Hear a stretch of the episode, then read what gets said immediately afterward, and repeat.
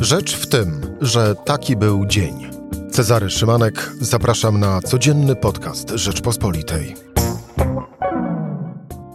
Czwartek, 24 lutego. Około godziny czwartej nad ranem rosyjskie wojska wkroczyły do Ukrainy. Zaczęła się wojna. W Kijowie jest Jerzy Haszczyński i za chwilę tam się przeniesiemy. Rzecz w tym, że zapraszam Cezary Szymanek. Słuchaj na stronie podcasty.rp.pl. Włącz Rzecz w tym w serwisie streamingowym. Kijów, Jerzy Haszczyński, Rzeczpospolita. Tak, zacznę. Dzień dobry, Jerzy. Dzień dobry.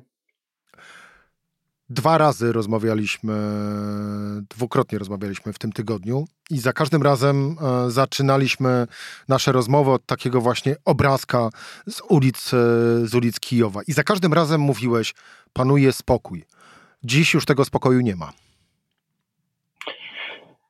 Nie ma, choć nie chcę tutaj wyjść na jakiegoś ironistę, człowieka, który nie rozumie, czym jest wojna, ale w centrum, gdzie ja jestem, to ci ludzie, którzy tutaj pojawiają się na ulicach, a są nieliczni, czyli zapewne ci, co się ukrywają, co zostali w domach, się boją i są spanikowani, ale ci, co chodzą po ulicach, takiego wrażenia nie sprawiają. No ale to jest oczywiście e, związane ze skalą e, zjawiska. No, ci ludzie, z którymi wcześniej rozmawiałem i mówili mi, że tacy znani ludzie, powiedzmy, że oni nie panikują, no to dzisiaj jednak e, zmienili podejście i zaczynają obserwować, czy Putin oprócz woj obiektów wojskowych zaraz nie przymierzy się do bombardowania e, obiektów w centrum miast, e, rządowych, a może przy okazji też przez przypadek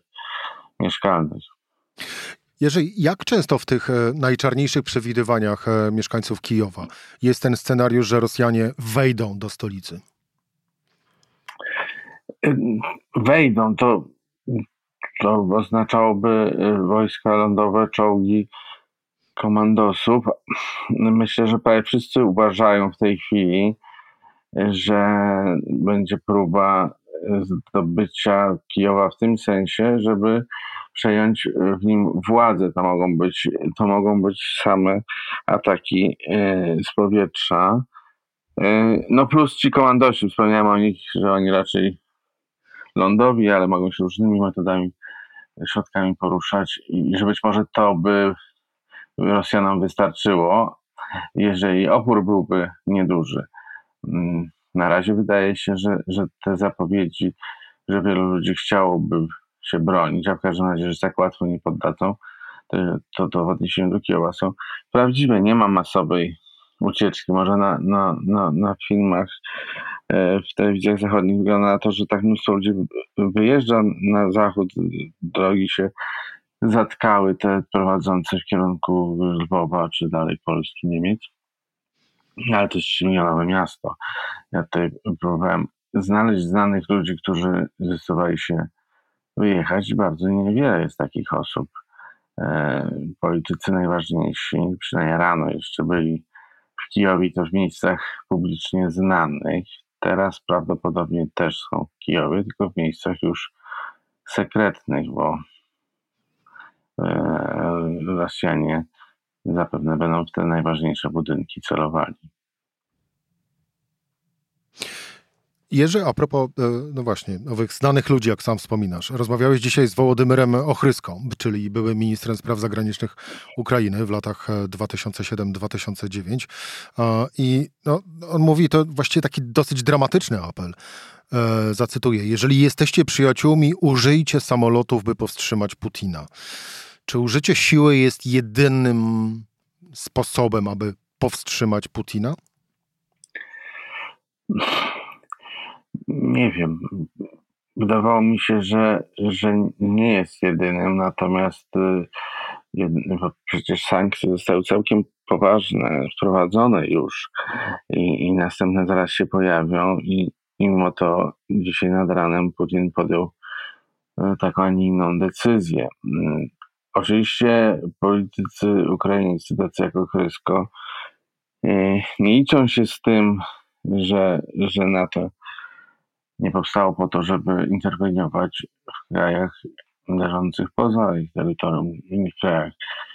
Mm, no oni się z tym nie godzą, po prostu no ja się zresztą nie dziwię, chcieliby wykorzystać każdą szansę, ale no to jednak jest, ja to mówię nawet jako dziennikarz nie ponoszący żadnej odpowiedzialności politycznej, ja nie mam na to żadnego wpływu, nie, przy, nie przekonam przecież Bidena i Stoltenberga do, do ataku. No, no nie zakładałem, że to będzie możliwe, że, że NATO się zaangażuje w wojnę e, na poważnie, to znaczy wysyłając jednostki wojskowe, okręty, samoloty i czołgi, tak jak wspominał Ochrysko, czego domaga się Ochrysko, przeciwko armii prowadzonej przez kompletnego szaleńca mającego 10 czy kilkanaście tysięcy głowic jądrowych. Ale to wielkie rozgoryczenie i, i jest dla mnie zrozumiałe. Zrozumiałe, bo? No bo po prostu ci Ukraińcy, patrioci ukraińscy, ludzie, którzy zainwestowali w tworzenie państwa ukraińskiego, rozumieją, że jeżeli Putin wygra, no to cała ta ich praca znika. To po prostu następuje tutaj okupacja, która może wiązać z ich po prostu likwidacją. E, czyli ludzie zaangażowani w państwowość ukraińską e, i no, dyplomaci na pewno do nich należą, są na listach, którymi się będą poszukiwali agenci rosyjskiego wywiadu, jeżeli już opanują Rosjanie miasta, więc oni będą wyszukiwali tych ludzi. To, to przecież jest egzystencjalna sprawa dla nich. No widzisz, a ja myślałem, że z kolei nawiążesz do tego, że Ukraińcy są rozgoryczeni dotychczasową postawą Zachodu, by nawet nie powiedzieć, już takie też e, głosy się przejawiają, postawą od 2008 e, roku, czyli od słynnego e, resetu zapowiedzianego przez Hillary Clinton i tego, że Zachód w ten czy w inny sposób, mniej lub bardziej, próbował się z Putinem e, dogadywać. E, czy tego typu głosy e, słychać mocno w Ukrainie, na Ukrainie w tej chwili? No, powiedziałbym, że to jest prawie powszechne stanowisko. Mm, problem polega na tym, że takie stanowisko jeszcze do niedawna zajmowała znaczna część polskich specjalistów, ekspertów, bo rzeczywiście tak było, że Zachód zrobił mnóstwo błędów i wyhodował sobie tego potwora na piersi, w szczególności Niemcy, ale nie tylko Niemcy. Ale w ciągu ostatnich tygodni nastąpiła niezwykła zmiana podejścia Zachodu, który przez tyle lat przekonywał swoje społeczeństwa, czy społeczeństwa pozwalały na to politykom, żeby właśnie stosować taką łagodną postawę wobec Putina i cieszyć się, że można z nim handlować, że można od niego wziąć łapówkę fantastycznie.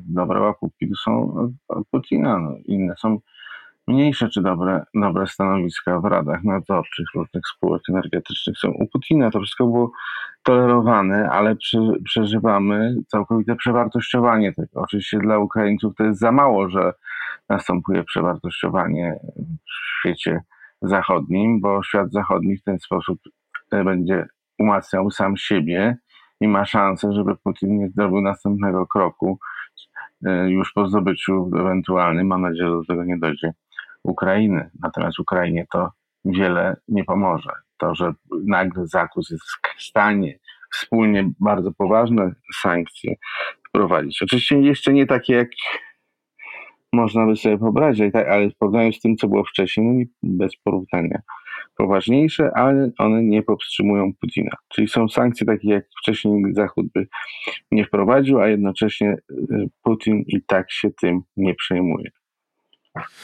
Jerzy, Próbujmy mm, posegregować, e, a właściwie uporządkować e, wydarzenia, a tak naprawdę wynikające z owych e, wydarzeń możliwe konsekwencje.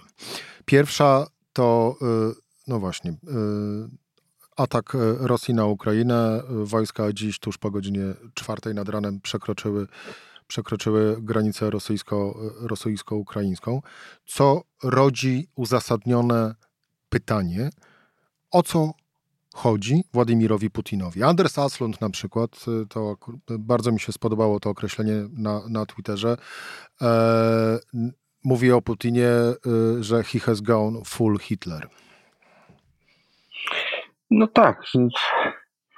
Porównania do Hitlera e, pojawiły się też w wywiadzie, który przeprowadziłem z Juliem Andruchowiczem. Różne osoby porównują. No na pewno jest to e, polityk kompletnie szalony, opanowany manią podboju i, i właśnie nie, nie przejmując się kosztami ekonomicznymi, które dotkną nie jego, tylko jego obywateli i obywateli innych państw. No chodzi mu o to, o czym tu wiele razy mówiliśmy. Chodzi mu o podporządkowanie sobie Ukrainy, która nagle w zeszłym roku została przez niego uznana jako e, państwo rządzone przez jakąś nielegalną huntę, a na dodatek, że jest to państwo, które teoretycznie miałoby reprezentować inny naród, ale nagle Putin sobie przypomniał, że takiego, czy wymyślił, że takiego narodu nie ma, że jest jeden naród ruski i tylko jacyś źli ludzie z zachodu 100 lat wcześniej, czyli głównie Austriacy i Polacy nakładali tym biednym, dzisiaj, tym, którzy się dzisiaj nazywa Ukraińców, nakładali im do głowy tego, że są innym narodem i stąd się wzięły te, te problemy. A on chciałby znowu przytulić tych, tych braci, czy braci taki dosłownie, czyli z jednej, z jednej rodziny. Tylko, że oni nie bardzo chcą. Bardzo dobrze się czuli wolni. Z ostatniej chwili, e, jeżeli tu musimy akurat e, to nasze przewidywania i właściwie antycypowanie wydarzeń przerwać, e, władze Kijowa wzywają mieszkańców o natychmiastowe schronienie się, bo możliwy jest atak z powietrza. CNN pokazuje z kolei rosyjskie siły 25 kilometrów od Kijowa, to to by oznaczało tak naprawdę to, o czym mówiliśmy na początku naszej rozmowy, że Putin e, dąży e, do zajęcia ukraińskiej e, stolicy. Zajęcia ukraińskiej stolicy i co? I obsadzenia, mm, a właściwie zmiany władz Ukrainy na marionetkowy rząd, marionetkowego prezydenta? No, obalenie obecnej władzy to jest plan minimum. A jakie mają być szczegóły późniejsze, te, tego nie wiem. E, nie chcę wymieniać nazwisk ludzi, którzy mogliby objąć e, takie stanowisko. Pojawiały się w zachodnich mediach, ale przez ekspertów często potem były wyśmiewane. Ja nie wiem, po prostu nie znam tych nazwisk, a jedno jest oczywiste. No, to, co jest teraz, Putin e, chce zniszczyć. Ale nie będzie łatwo, bo wszyscy mamy w pamięci chociażby Majdan, więc mieszkańcy Kijowa, jak jakkolwiek by to nie brzmiało, ale tanio nie sprzedadzą e, swojej skóry i wolności i nie, niepod, niepodległości. E, przerwaliśmy e, nasze dy, dywagacje.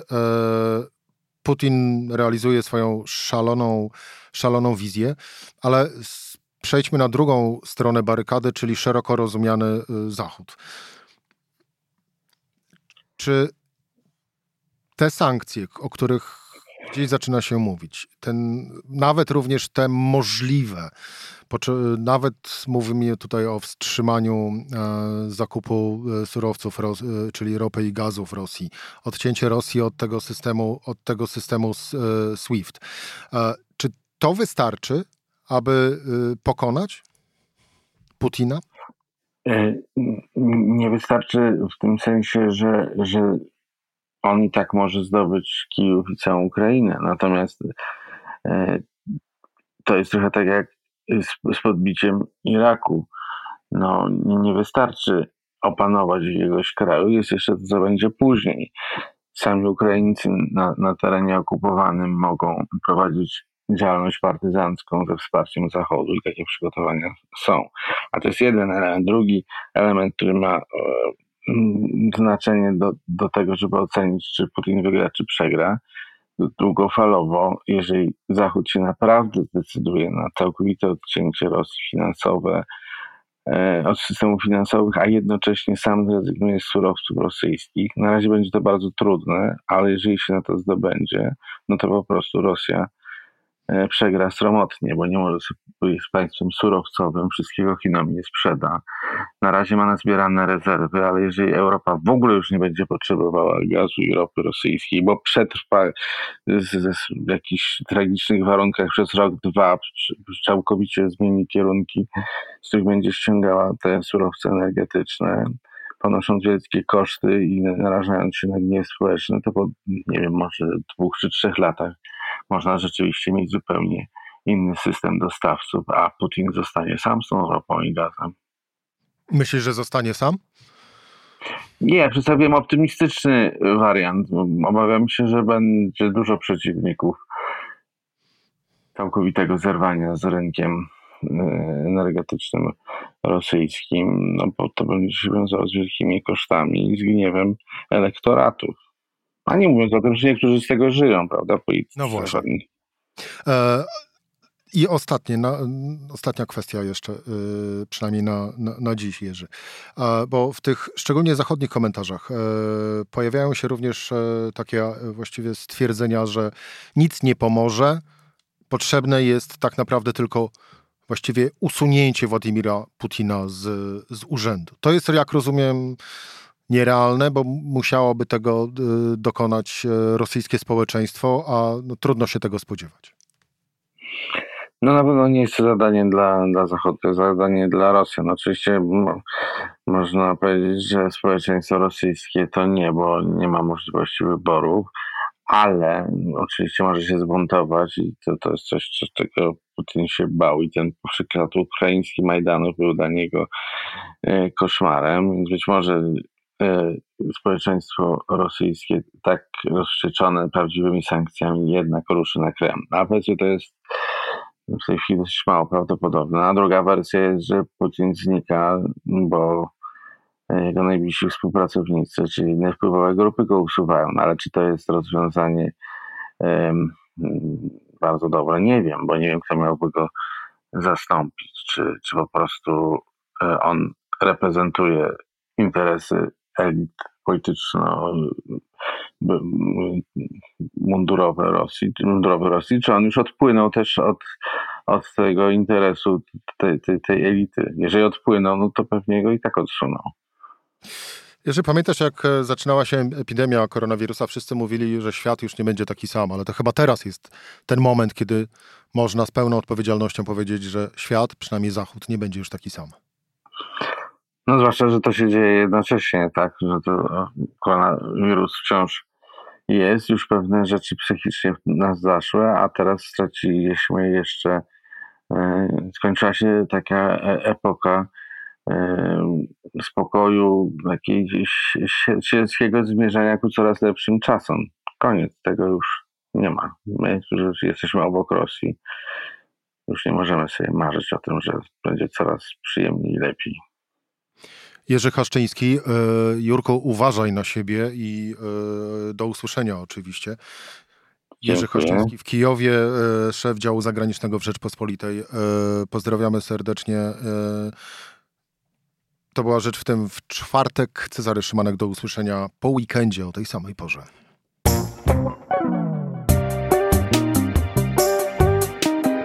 Rzecz w tym to codzienny program Rzeczpospolitej. Od poniedziałku do czwartku o godzinie 17.